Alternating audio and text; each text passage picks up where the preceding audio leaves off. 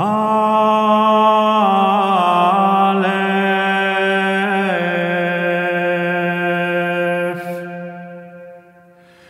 Quam docedet sola civitas.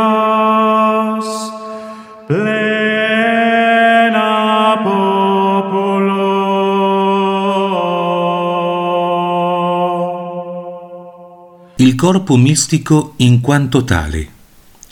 La natura della dottrina. Descrivere la Chiesa come corpo mistico significa descriverla in primo luogo come una società che ha Cristo come capo e che consiste negli angeli e in tutti gli uomini validamente battezzati, che non siano dannati all'inferno o scomunicati o che non abbiano formalmente apostatato e non siano diventati eretici o scismatici. Questa società si estende sulla terra, sul purgatorio e sul cielo, rispettivamente come Chiesa militante, sofferente e trionfante, e in questo senso è conosciuta come comunione dei santi. Sulla terra si distingue in Chiesa visibile, per esempio nelle sue cerimonie e istituzioni religiose, e Chiesa invisibile, per esempio nella grazia e nella santità dei suoi membri. Essa si relaziona con Dio nei seguenti modi. Nostro Signore è il suo capo, fondatore, conservatore, sposo e redentore. Lo Spirito Santo è la sua anima. Ora è l'intima relazione di Cristo con la Chiesa come capo del corpo che conferisce al corpo, cioè la società che è la Chiesa, tutte le sue proprietà e caratteristiche particolari.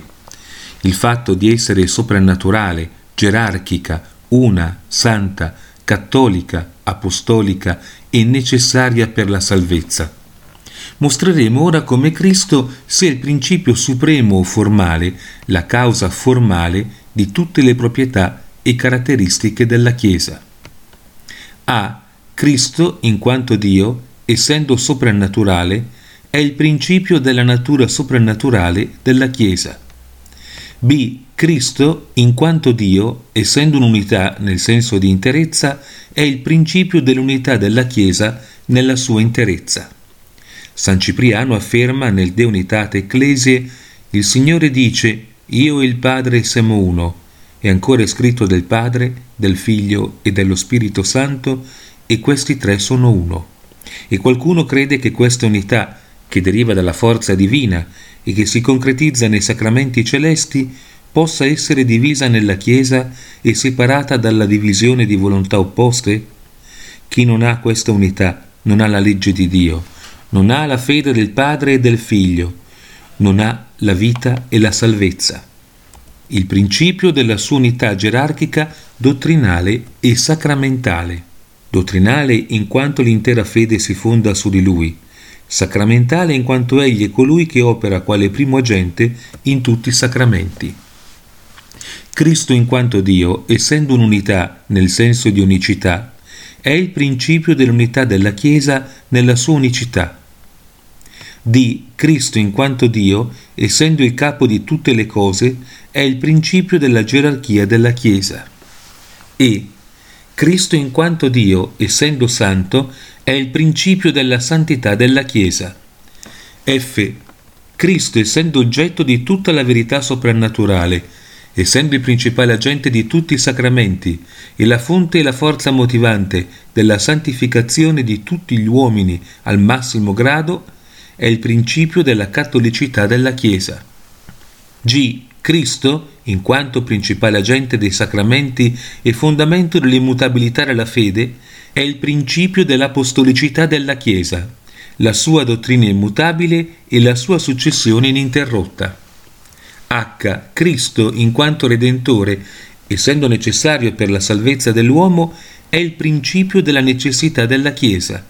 Infatti il cielo in ultima analisi non è altro che il corpo mistico di Cristo stesso nella sua forma definitiva di Chiesa trionfante. Il silenzio circa la dottrina del corpo mistico di Cristo. In conclusione vediamo come il nome corpo mistico esprima la natura della Chiesa come società e tutte le sue proprietà, e come il nome possa di conseguenza essere la definizione stessa della Chiesa. Tacere o negare la definizione della Chiesa come corpo mistico di Cristo significa allora togliere ogni possibile giustificazione teologica alla sua particolare natura di società e a tutte le sue particolari proprietà e caratteristiche alla sua dimensione soprannaturale, al suo essere gerarchia, al suo essere una santa cattolica e apostolica e necessaria per la salvezza. Significa degradarla al livello di un'associazione secolare umanitaria come tutte le altre. Al posto di questa, quale definizione dà il Concilio della Chiesa? Nessuna definizione, in accordo con il suo scetticismo nei confronti dell'espressione della verità, ma piuttosto un'immagine confusa e distorta della natura della Chiesa. La si presenterà alla fine del capitolo 5. Jerusalem,